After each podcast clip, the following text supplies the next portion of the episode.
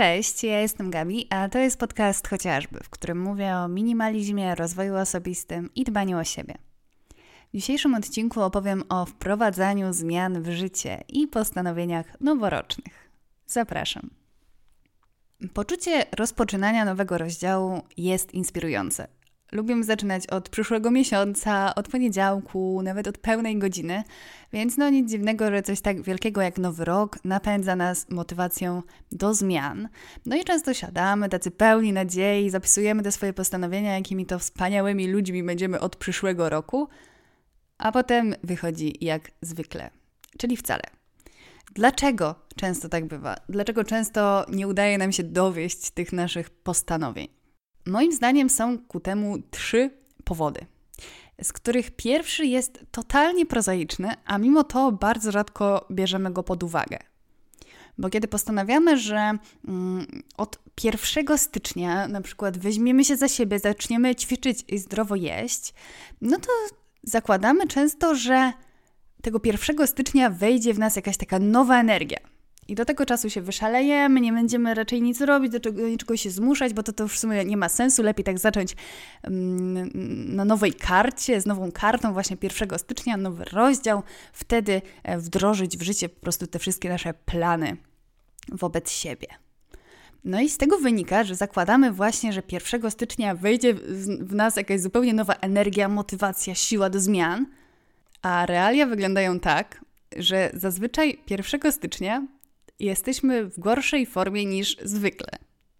Bo wiadomo, jeżeli była jakaś impreza sylwestrowa, jesteśmy zmęczeni, może trochę niedospani, może na kacu, e, nie mamy raczej ochoty na intelektualny wysiłek, ani na fizyczny. Dodatkowo sklepy są pozamykane i jedyne na co mamy ochotę to po prostu pod kocem oglądać sobie serial i właśnie wcinać pizzę.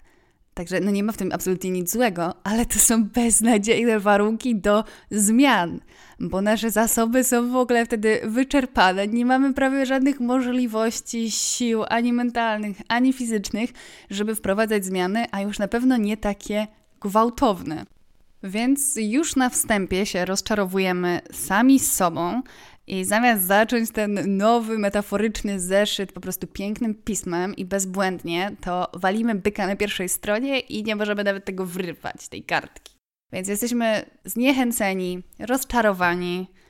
No i bardzo często już na tym etapie mamy ochotę sobie odpuścić. Na domiar złego, czasem z roku na rok dosłownie przepisujemy niektóre postanowienia.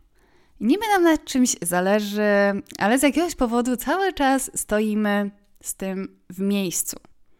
No i wtedy warto się tym postanowieniom tak bardziej dogłębnie przyjrzeć, bo może się okazać, że dotyczy nas powód numer dwa, czyli że nasze postanowienia nie są w rzeczywistości nasze że to są jakieś cele i wizje innych ludzi, które trochę bezrefleksyjnie przenieśliśmy na swoje życie, bo tak by pasowało żyć, mm, tak się powinno robić, to prowadzi do szczęśliwego życia, to nam się kojarzy z ludźmi sukcesu albo z, jakimi, z, jakimś, takim, z jakimś pięknym życiem które za wiele z nami nie ma wspólnego i nie spełnia wcale jakichś takich naszych potrzeb i marzeń, ale pasowałoby tak. Jeżeli my nie znajdziemy swojego dlaczego, jeżeli mm, nie będziemy do szpiku kości wiedzieć, po co wkładamy ten wysiłek w zmianę, no to bardzo często nic z tego nie będzie, a my będziemy cały czas pogrążeni w takiej frustracji, że kurczę, no ja bym chciała tak mieć, chciałabym tak robić, a nie robię. I czasem się okazuje, że nam się jakaś wizja podoba, taka w oderwaniu od, e, od nas, tylko po prostu jako coś, co chętnie byśmy na przykład o sobie opowiadali w towarzystwie, że coś robimy, a tak naprawdę niekoniecznie chcielibyśmy to robić na co dzień. Niekoniecznie to jest coś, do czego my naprawdę chcemy dążyć i czemu poświęcać nasz wysiłek. I po trzecie, jeżeli te dwie poprzednie rzeczy się nałożą i na przykład regularnie, nawet nie tylko co rok, ale jeszcze z każdym kolejnym miesiącem wyznaczamy sobie kolejne cele, że zaczniemy chodzić na siłownię i zdrowo się odżywiać od tamtego momentu, od tamtej daty, teraz to już na pewno. I ciągle będziemy siebie tak rozczarowywać, bo na przykład odpuścimy już po tygodniu, po dwóch, e, bo będziemy próbowali przeprowadzać takie gwałtowne zmiany, zmieniać swoje życie o 180 stopni, szybko się po prostu na tym e, wywracać, no to w, takim, w takiej sytuacji ile znaczyć będą dla nas nasze słowa, te nasze deklaracje? bo już pal licho z tym, co inni ludzie będą myśleć o tym, bo też pewnie to y, siłą rzeczy będzie się działo, że nasi bliscy na przykład trochę zaczną wykręcać oczami, słysząc 50 raz tę samą deklarację, tylko z inną, z inną datą, ale już nawet tym się nie przejmujmy. Ale sam fakt tego, że my przestaniemy wtedy szanować swoje zdanie, swoją obietnicę, swoją decyzję, to jest najgorsze, co nam może się stać w kontekście poczucia sprawczości, czyli tego, że takiego poczucia, że my możemy coś zrobić, czegoś dokonać, coś doprowadzić do końca, jakoś wpłynąć na swoje życie, zmienić się. Bo dojdzie do takiego momentu, jeżeli będziemy tak regularnie rzucać słowa na wiatr, jakieś postanowienia, w które możemy nawet wierzyć, ale bardzo szybko sobie odpuszczać przy pierwszej okazji, której mm, będzie wymagało to albo od nas więcej wysiłku, albo po prostu będziemy tak się rzucimy na głęboką wodę, e, że nie będziemy w stanie w ten sposób pływać i odpuścimy, no to możemy doprowadzić do takiego momentu, w którym dla naszego mózgu zdanie mm, jutro wyląduje na Marsie będzie mniej więcej tak samo prawdopodobne jak to, że od poniedziałku, od stycznia biorę się za siebie i zdrowo jem i ćwiczę regularnie. I to jest naprawdę bardzo przykra sytuacja, kiedy sami przestajemy wierzyć w to, że nasze słowa, nasze deklaracje, nasze obietnice mają jakiekolwiek znaczenie. Nie możemy dawać sobie takich obietnic bez pokrycia, a często dajemy je z taką nieświadomością, bo po prostu wyznaczamy sobie tak wysokie cele, że nie jesteśmy w stanie choćbyśmy chcieli ich dowieść, więc cały czas tylko się rozczarowujemy. Aż w końcu odpuszczamy sobie w ogóle temat postanowień, jakichś takich refleksji, e, wyznaczania sobie celów, no bo przecież i tak nic nam z tego nie wychodzi. Jak więc podejść do tego tematu tak, żeby naprawdę wdrażać w życie zmiany? Niezależnie od tego, czy to jest nowy rok, czy każdy inny okres w roku.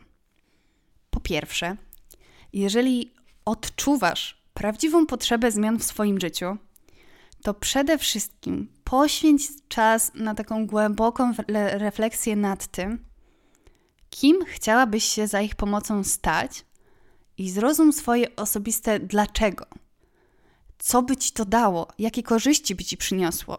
I tutaj nie mam na myśli cynicznych korzyści, tylko tego, co jest dla ciebie prawdziwą wartością wykonywania takich, takiego wysiłku, jakim będą na przykład nowe nawyki. Bo często wydaje nam się właśnie, że chcielibyśmy coś robić, i tak może być, że to jest coś dla nas atrakcyjnego, wiemy, że to jest coś, y, jakieś ważne, zdrowe nawyki, ale motywacja nie jest nasza i przez to bardzo szybko się wypalamy. Ja kiedyś y, miałam tak, że po prostu milion razy, kilka lat temu, próbowałam zmienić tryb życia na zdrowszy. I nic z tego nie wychodziło. Za każdym razem po prostu. Nie dość, że to były takie gwałtowne zmiany, właśnie z dnia na dzień 180 stopni, wszystkie nawyki do zmiany, to nie dość, że to było do bani, to jeszcze taką podstawow takim podstawowym błędem, który ja robiłam przez cały czas, było to, że ja tak naprawdę, i widzę to z perspektywy czasu, ja nie wiedziałam, po co ja to robię. Bo w rzeczywistości dla tam dwudziestolatki pojęcie zdrowia było zupełną abstrakcją. A te wszystkie takie zdrowe nawyki w większości były dosyć nieprzyjemne, szczególnie, że ja się wtedy tak mm, bardzo rygorystycznie do tego podchodziłam. Więc nie czułam, żeby to mi dawało jakąś wartość, no bo ja byłam zdrowa i tak, a to wymagało ode mnie dużo wysiłku, różnych wyrzeczeń, więc zupełnie nic dziwnego, że niezależnie od tego, jak dużą bym miała siłę woli, chociaż w tamtym okresie może jej nie miałam za dużej, ale niezależnie od tego, to w pewnym momencie się mm, zmienia w cierpienie. Jeżeli my nie czujemy z tego tak naprawdę jakiejś korzyści, czujemy, że powinniśmy po prostu coś robić i nawet to robimy, a, a, a nie mamy poczucia, że to jest coś, dlaczego war, czemu warto poświęcać wysiłek. Więc niezwykle istotne jest znalezienie swojego dlaczego, żeby ten wysiłek był po prostu nagradzany korzyścią, która um, płynie z tych nawyków, korzyścią, która przemawia do Was. Do mnie przemówiło właśnie to, co okazało się później przełomem, taka szalenie prosta motywacja. Mianowicie ja zrozumiałam, że ja chcę czuć się lepiej. Po prostu. Że chcę sprawdzić, jak dużo mogą zmienić świadome odżywianie i regularna aktywność fizyczna. Czy naprawdę medytacja da mi więcej spokoju i opanowania, a na przykład czytanie książek przed snem sprawi, że będę czuć się lepiej niż przeglądając cały czas telefon. Chciałam to sprawdzić, bo chciałam czuć się lepiej I wiedziałam, że przynajmniej w teorii mm, te nawyki mogą mi takie efekty przynieść. Oczywiście wiedziałam, że te efekty nie przyjdą od razu, ale znałam już swoją motywację, która mogła być tą iskierką do prawdziwych zmian. Bo oczywiście samodyscyplina jest niezbędna.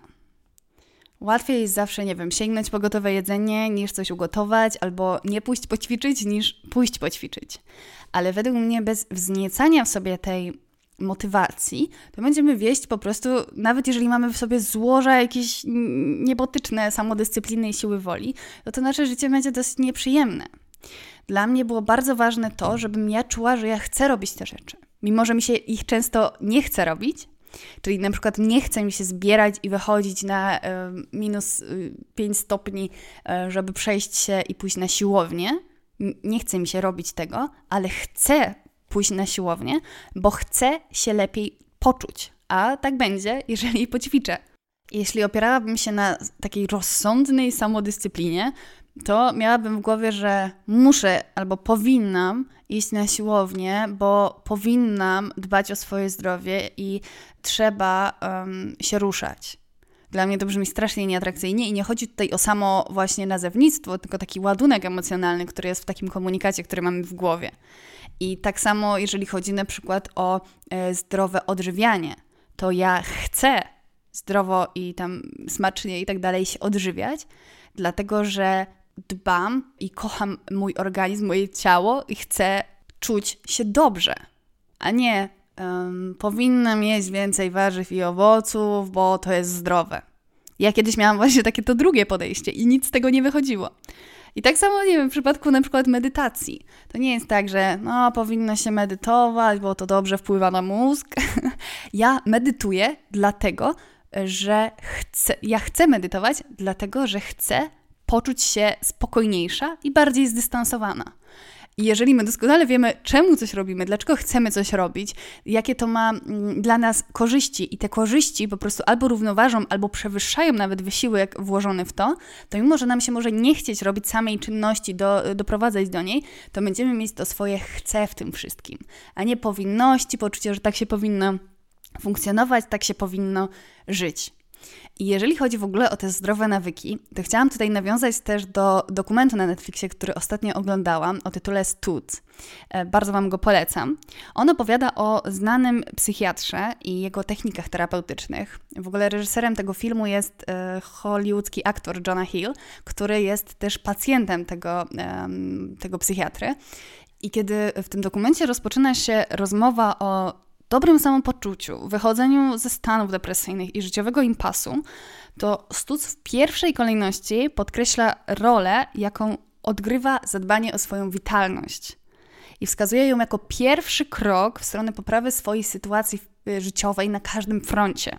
I oczywiście tutaj nie chodzi o to, żeby depresję leczyć bieganiem czy coś w tym stylu, tylko o to, jak szalenie istotne jest doprowadzenie naszych właśnie sił witalnych przez ruch, zdrowe odżywianie i w ogóle dbanie też o swoją taką higienę psychiczną, żeby zacząć jakiekolwiek inne zmiany w życiu. I to rzeczywiście powinna być dla nas podstawa, ale do, dopóki nie zrozumiemy tego własnego, osobistego dlaczego, dlaczego warto to robić, no to będziemy właśnie kręcić się w kółku tego, że no warto by było biegać i warto by było jeść warzywa, no nie, że powinno się. A w momencie, kiedy zrozumiemy, jak gigantyczny to ma wpływ na nasze życie, to wtedy zmienia się bardzo dużo.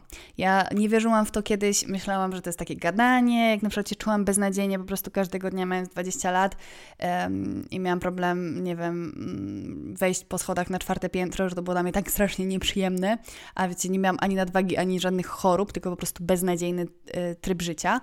Mm, no i wtedy, kiedy ktoś mi mówił, że no, że poczułabyś się lepiej, gdybyś, e, gdybyś rzuciła papierosy, jadła zdrowie i ruszała się, to ja sobie po prostu wykręcałam oczami, nie? No bo co by to mi mogło dać? A w momencie, kiedy e, stopniowo zmieniłam styl życia na zdrowszy, teraz myślę, że prowadzę do całkiem zdrowy tryb życia, który mi tak służy, no ale w życiu bym nie pomyślała w tamtym momencie, kiedy robiłam te pierwsze próby, pierwsze testy, że to tak niebywale wpłynie na moje samopoczucie, że ja będę mogła się czuć tak fantastycznie um, fizycznie. Oczywiście to nie jest tak, że się czuję non-stop świetnie, ale w momencie, kiedy czujesz się zwykle dobrze, a nie zwykle źle, no to spełnianie jakichś nowych celów, wyznaczanie sobie nowych celów, w ogóle to poczucie sprawczości, to działanie, to wszystko przychodzi dużo łatwiej, dużo e, pewniej i jest w nas po prostu taka mm, wewnętrzna motywacja do działania, jeżeli zadbamy o ten aspekt. Także warto patrzeć na to pod tym względem, a nie jako coś, co po prostu powinno, warto to robić. I to może się okazać dla Ciebie motywacją, no ale wiadomo, wcale nie musi. Może potrzebujesz znaleźć zupełnie inną i może Twoje postanowienia dotyczą zupełnie innych rzeczy.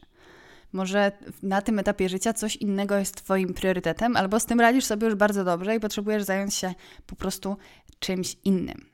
I w takiej sytuacji najważniejsza jest taka prawdziwa, głęboka refleksja nad tym, jaką osobą chciałabyś się stać dzięki tym zmianom, które planujesz wprowadzić.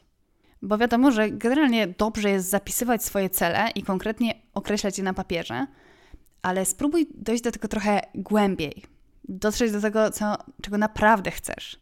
I moim zdaniem najlepszym sposobem na to jest takie trochę wyobrażeniowe ćwiczenie, żeby wyobrazić sobie tę wymarzoną wersję siebie. Jak wygląda jej dzień? Co robi po obudzeniu, co robi przed snem? Czym zajmuje się na co dzień, co jest dla niej ważne, jak wygląda. Najlepiej zapisać sobie właśnie taką wersję siebie, taką wizję i polecam zrobić to w ogóle w formie teraźniejszej, tak jakbyś już taka była. I postaraj się w ogóle przy tym nie ograniczać, nie strofować, tylko naprawdę rozmarzyć żeby dać się ponieść fantazji i swoim takim prawdziwym, głęboko gdzieś być może zakopanym marzeniom, a nie tym takim ocenzurowanym, które wydają ci się w miarę prawdopodobne. Chodzi o to, żeby w takim ćwiczeniu sobie naprawdę zaprojektować życie marzeń, bo otwierasz się wtedy na zupełnie nowe doświadczenia. I jeżeli na przykład wierzysz też w prawo przyciągania, to pewnie nawet ci nie muszę do tego przekonywać, ale wcale nie musisz patrzeć na to w mistyczny sposób. Bo wspominałam Wam, mm, że pierwszy raz otworzyłam się na taką wizualizację pod wpływem książki Magia Sprzątania Marie Kondo. I kiedy pierwszy raz, właśnie wtedy wskutek instrukcji tam zawartych, zwizualizowałam sobie swój wymarzony dzień, jakieś drzwi w mojej głowie się otworzyły. I to był taki przełom, po którym zaczęłam w swoim życiu sięgać po rzeczy, które do tej pory w ogóle wydawały mi się nieosiągalne.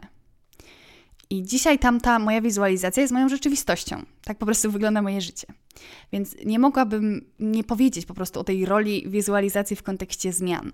To może sprawić, że zaczną nam się po prostu niektóre rzeczy wydawać dużo bardziej możliwe do osiągnięcia niż do tej pory.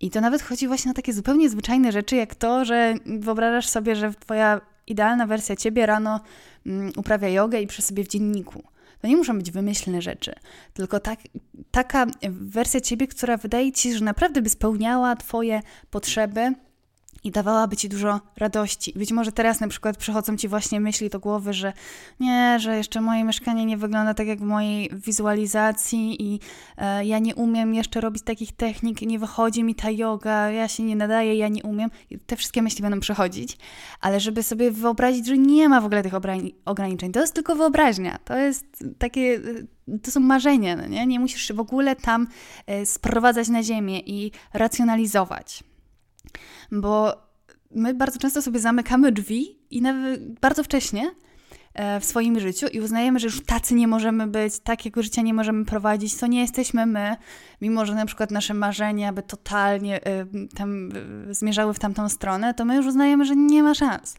I moim zdaniem wizualizacja jest po prostu niesamowitym narzędziem takim percepcyjnym, w którym zaczynamy trochę postrzegać jako nieco bardziej możliwe obrazy w naszym życiu, że to się po prostu mogłoby może jakiś taki jest ułamek, ułamek wiary w to, że to mogłoby się wydarzyć, szczególnie jeżeli będziemy do takiej wizualizacji wracać. Ale nawet jeżeli po prostu zapiszemy i jeszcze to jest naprawdę fajne, fajne takie ćwiczenie, powiedzmy, kiedy się zapisuje to właśnie w tej takiej formie teraźniej, w czasie teraźniejszym, kiedy zapisujemy, że tak jakbyś opisywała po prostu samą siebie w tej chwili, tylko już będąc na swoją wymarzoną wersją, to ja na przykład robiąc takie, takie rzeczy często po prostu też mi przechodzą dreszcze, bo to jest dla mnie taka ekscytująca e, wersja życia i ja teraz już jestem bardzo otwarta na takie rzeczy, e, a kiedyś mi się tak wydawało, że no dobra, no już tak książce piszą, no to tak zrobię, no bo tam było mocno podkreślone akurat u Marii, że żeby nie przechodzić dalej, jeżeli się tego nie zrobi, więc już pomyślałam, no dobra, skoro kupiłam książkę, to to zrobię. I e, teraz no wizualizacja dla mnie jest w ogóle kluczowym elementem zmian, żebyśmy wiedzieli, do czego zmierzamy. I w tej wizualizacji szalenie istotne jest uwzględnienie emocji, tego, jakbyśmy się czuły, będąc takimi osobami, jakbyśmy się czuły, gdyby tak ten dzień wyglądał, co by nam to dało, czy może spokój, radość, pewność siebie, żeby to naprawdę było coś, co będzie dla nas no, niezwykle atrakcyjne do osiągnięcia, to uczucie, bo my tak naprawdę, osiągając jakieś e, swoje cele, jakieś postanowienia, mm, dążymy do spełnienia jakiegoś uczucia. I czasem przez to możemy się rozczarowywać swoimi celami, bo na przykład, e, jeżeli mamy jakieś cele konkretne finansowe albo coś w tym stylu, to możemy gdzieś tam zakładać, że nam da to poczucie albo radości, albo bezpieczeństwa. I może się wydarzyć tak, że mimo przekroczenia tej sumki to się nie wydarzy bo nie skupialiśmy się tak naprawdę na tym, że chcemy spełnić sobie jakąś potrzebę, tylko wydawało nam się, że w ten sposób, w ten sposób ją spełnimy, a to niekoniecznie, niekoniecznie musi tak zadziałać. I tutaj dążę do tego, żeby zastanowić się, jakie potrzeby chcemy w sobie zaspokoić, na przykład nowym nawykiem, czy rezygnacją z, jakiego, z jakiegoś nawyku. To mogą być potrzeby takie po prostu właśnie do lepszego e, samopoczucia, spokojniejszego życia, przyjemniejszego życia, bardziej komfortowego życia, e, bardziej emocjonującego, bardziej spełniającego nas. Różne, e, różne emocje, różnych emocji możemy poszukiwać i wtedy też będziemy wiedzieć, że na przykład jeżeli dążymy, na przykład nawiązując do tego przykładu pieniędzy, jeżeli widzimy, że to nie spełnia swojej roli, nie spełnia swojego zadania i wcale nie stajemy się bardziej szczęśliwsi, nie stajemy się szczęśliwsi, kiedy te sumy rosną, to żeby może zmienić właśnie sposób starania się osiągnięcia tej emocji, bo może być tak na przykład, że zależy nam na spokoju i y, praktykujemy medytację, a może się jakoś tak okazać, że na przykład medytacja rzeczywiście nie jest dla nas, że może tego nie czujemy i zamiast y, wtedy brnąć na przykład w takie coś, to szukać tego spełnienia tej potrzeby y, gdzieś indziej, ale wciąż właśnie skupiając się na tych naszych priorytetach życiowych, które kojarzą nam się z życiem y, szczęśliwym. I wtedy to też wzbudzi w nas taką mm, chęć do szukania innych opcji, a nie, że jeżeli nam tu nie wyjdzie, no to znaczy, że jestem skazana na wieczny stres. Tylko na przykład czasem się zdarza. Mm, tak jak w tym przykładzie medytacji, że na przykład część osób w ogóle nie lubi medytować y, w ciszy albo przy muzyce, tylko potrzebuje na przykład medytacji prowadzonych, których jest bardzo dużo w internecie i zdecydowanie warto sobie spróbować dwóch opcji. Ja lubię, lubię je mieszać, ale niektórzy mają tak, że za nic by nie zrobili tej E, w ciszy i to wcale nie znaczy, że coś nie jest dla Was, tylko właśnie, e, żeby szukać dalej czegoś, co zaspokoi um, te Wasze potrzeby, bo w takim fajnym, udanym życiu nie chodzi o to, żeby robić jakieś konkretne rzeczy, że trzeba, nie wiem, właśnie trzy razy w tygodniu biegać i jeść konkretne, um, konkretne rzeczy, tylko żeby dbać o konkretne wartości, które e, my chcemy w sobie pielęgnować, to jak chcemy się czuć i za sprawą właśnie swoich działań możemy ku temu zmierzać. No i załóżmy, że już jesteśmy przygotowani do tego, wiemy, jak chcemy wejść w nowy rok, jakimi chcemy stać się ludźmi, co robić, jak chcielibyśmy, żeby e, wyglądał nasz dzień i jak do tego podejść, jak podejść do tego wdrażania zmian. Jeżeli na przykład masz takie marzenie, żeby ten nowy rok zacząć w jakiś określony sposób, to pomyśl o tym tak, jakbyś chciała przebiec maraton, a do tej pory Mm, biegałaś tylko na autobus, powiedzmy.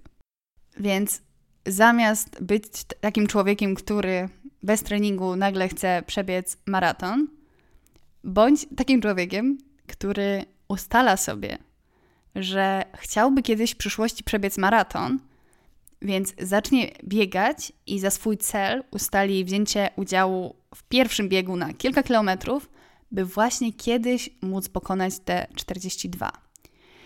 I jak taki aspirujący biegacz do tego podejdzie?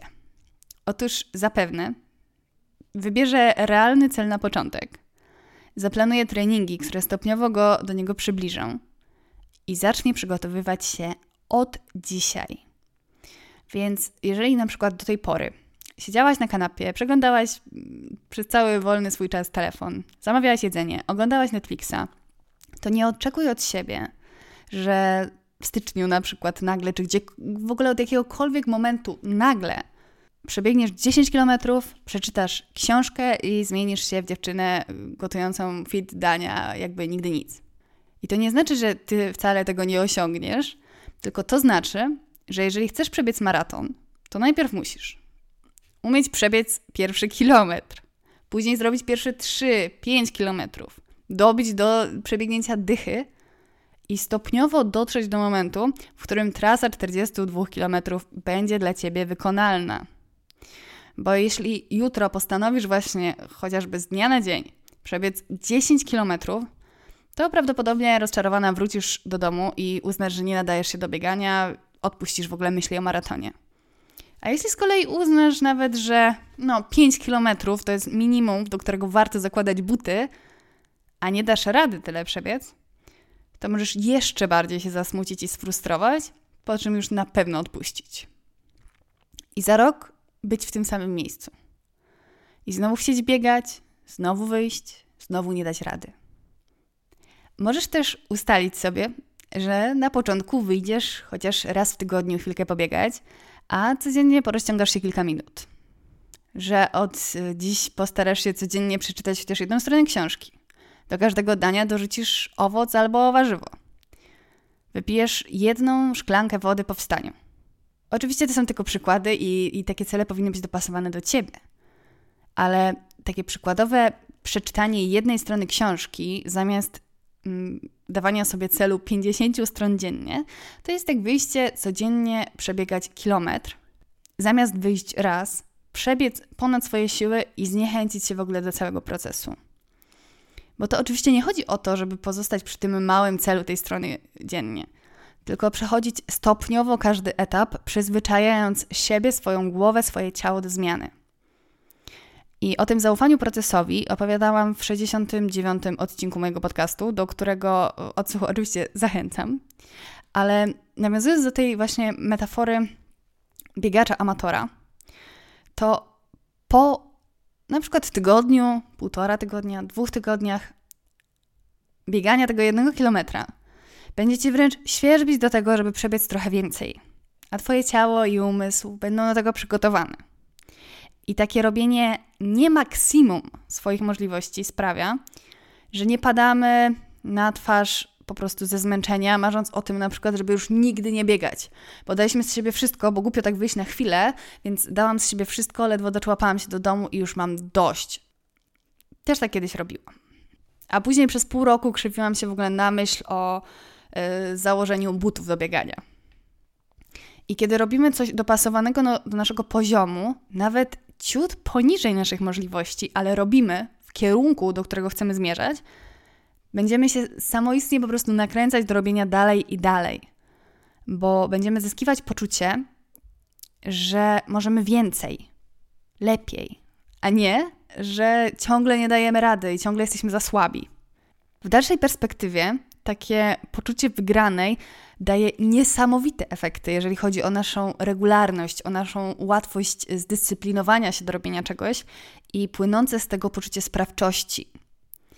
Więc jeżeli już zrozumiesz, że najprostszą drogą z punktu A do punktu Z jest po prostu przejście właśnie przez te pozostałe literki, albo z pierwszego kilometra do 42, zamiast robienia po prostu jednego skoku o 10 literek, czy 10 kilometrów, a później dochodzenie do siebie resztę czasu i uznawanie, że nic z tego nie będzie, to dlaczego by nie wejść w nowy rok już będąc B?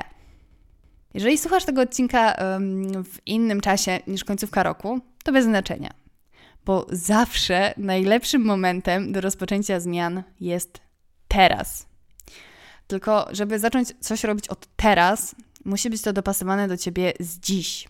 A zbliżający cię o krok, choćby o milimetr po prostu, do osoby, którą chcesz się stać. Czyli cel musi znajdować się minimalnie poza Twoją strefą komfortu. Tak, żebyś była w stanie pokonać ten swój wewnętrzny opór, nawet w gorszy albo najgorszy dzień.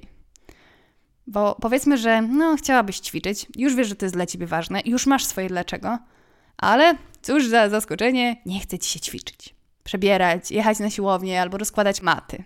Odechciewać się po prostu wszystkiego na myśl o tym i już szukasz sobie wymówki, żeby tego nie robić. A gdyby tak dać sobie cel poćwiczenie za, poćwiczenia zawsze chociaż 5 minut, albo nawet trzech, nie chodzi o to, żeby stopować się wtedy, kiedy masz ochotę i siłę do robienia więcej, ale żeby wtedy, kiedy nie masz ochoty robić wcale, zrobić takie mikroskopijne minimum. To utrwali po pierwsze Twój nawyk, a więcej na ten temat przeczytasz e, oczywiście w Atomowych Nawykach Jamesa Cleara, e, napiszę w opisie. I raz, że utrwala nawyk i sprawia, że coś jest cały czas ma miejsce w Twojej codzienności, więc zaczyna być już naprawdę częścią Twojej tożsamości, to przy tym niemal niweluje największy trud podejmowania wysiłku, czyli właśnie rozpoczęcie go. I czasem będziesz mieć tak, że po tych trzech minutach powiesz dość, y, po prostu wracam na kanapę i tyle. A czasem złamanie tej bariery oporu już sprawi, że wykonanie na przykład Twojego standardowego treningu stanie się dużo łatwiejsze, bo ten najtrudniejszy etap będziesz już mieć za sobą. Niech coś po prostu będzie na tyle łatwe, abyś niemal zawsze była w stanie się przekonać do tego, że no tyle to już przeżyję. Trzy minuty i wracam na kanapę. To jest tak genialny i zmieniający życie sposób, że naprawdę e, współczuję wszystkim, którzy go nie wypróbowali, bo tak zmienia swoje poczucie sprawczości, podejście do nawyków, wyrabiania ich i to, jak daleko można zajść z takim podejściem przez e, rok na przykład. To jest coś niebywałego. Jeżeli masz poczucie takiej żałosności, takich małych celów, nie możesz się do tego przekonać, to kolejny raz odsyłam do 69 odcinka. Bo w momencie, kiedy się pozbędziesz tego poczucia, że trzeba zawsze dawać wszystko z siebie, to się nam wydaje takie ambitne. I to jest chyba najbardziej w tym niebezpieczne, że my chcemy czuć się ambitni. My się chcemy czuć jako osoby, które, um, które dają z siebie wszystko, bo to jest kojarzone z czymś dobrym. I ja nie mówię, że to jest coś złego, ale w momencie, kiedy chcemy coś zmienić, to kluczem jest to, żeby stało się to częścią naszej codzienności, żebyśmy byli w stanie robić w jakimś zakresie to zawsze i żebyśmy się w tym nie wypalali, tylko wręcz przeciwnie nakręcali do robienia dalej i dalej, cały czas poszerzając swoje możliwości. A to może się wydarzyć tylko wtedy, kiedy przestaniemy patrzeć właśnie na to, jak to wygląda e, z zewnątrz, czy mm, jest sens się dla takiego w ogóle e, wysiłku na przykład przebierać w strój sportowy, bo oczywiście, że ktoś może Wam powiedzieć, że to nie ma sensu, ale Wy sami będziecie wiedzieć, że prostu cegiełka do cegiełki, każdy taki wybór, każde to poćwiczenie kilka minut, każde właśnie wybranie strony książki zamiast yy, telefonu albo nawet połączenie tego. Każdy taki mały wybór kształtuje Twoją tożsamość, osoby, którą chcesz się stać, nawiązując tutaj oczywiście do koncepcji Jamesa Cleara z Atomowych Nawyków. Do mnie to niesamowicie zaczęło wtedy przemawiać właśnie po lekturze tej książki, że dlatego każdy taki ruch ma sens, ma znaczenie, jest warty zrobienia, bo to jest dołożenie czasem większej cegły, a czasem malutkiej cegiełki do, e, na szale po prostu tej tożsamości, którą budujesz. Osoby, dla której na przykład właśnie ważne jest dbanie o ciało, dbanie o e, witalność, dbanie o na przykład rozwój intelektualny.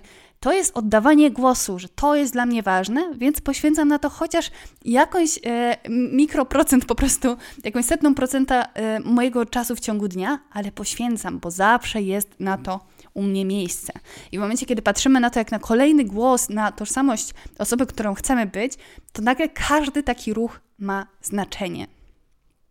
I podsumowując, nowy rok to jest super moment do zmian bo czujemy, że rozpoczynamy nowy etap i warto po prostu wykorzystać tę inspirującą właściwość nowego roku ale absolutnie nie ma sensu zakładać, że na przykład do końca grudnia jeszcze się wyszaleje, a od 1 stycznia zaczynam życie jako nowa osoba. Najlepiej jest się rozpędzić, zaczynając właśnie teraz. Wtedy możesz rozpocząć nowy rok jako osoba, która wie, że nawet jeżeli 1 stycznia będzie miała kaca i nie będzie ochoty miała się ruszyć po prostu z łóżka, to już drugiego pójdzie po warzywka i owoce do sklepu jako osoba, która wie, że jeżeli nie ma ochoty i siły na trening, może kilka minut się porozciągać. Bądź już na tym etapie, gdzie wiesz, czego chcesz, jakie wartości za tym idą, po co to robisz i masz plan, jak osiągnąć to małymi krokami. Bądź już trochę rozgrzana, nawet jeżeli to będą właśnie te takie plany minimum, które sprawią, że ty cały czas będziesz tą osobą, którą chcesz być, tylko na razie w wersji demo, na przykład w 10%. I to po prostu będzie wzrastać, a nie kiedy staramy się z, z 0%, 0% przejść na na 100, wypalamy się, nic z tego nie wychodzi, zniechęcamy. W momencie, kiedy właśnie na takim swoim mikroplanie, który jest tuż ponad granicą oporu, będziemy cały czas działać, to będziemy czuć, że naprawdę robimy kroki naprzód. I oczywiście z dnia na dzień możemy nie widzieć jakiejś większej zmiany, ale zaufaj mi, jeżeli zobacz, spojrzysz, spojrzysz po prostu wstecz, w trzy miesiące w tył, po takim e, podejściu do nowych nawyków, do, do zmian w swoim życiu, to będziesz w szoku, jak bardzo się zmienisz, jak bardzo się zmieni Twoja codzienność i jak bardzo będziesz z siebie dumna. I niezależnie od tego, czy słuchasz tego podcastu w połowie grudnia, czyli wtedy, kiedy go nagrywam, czy w zupełnie innym okresie roku, to zawsze będzie aktualne, żeby zacząć teraz.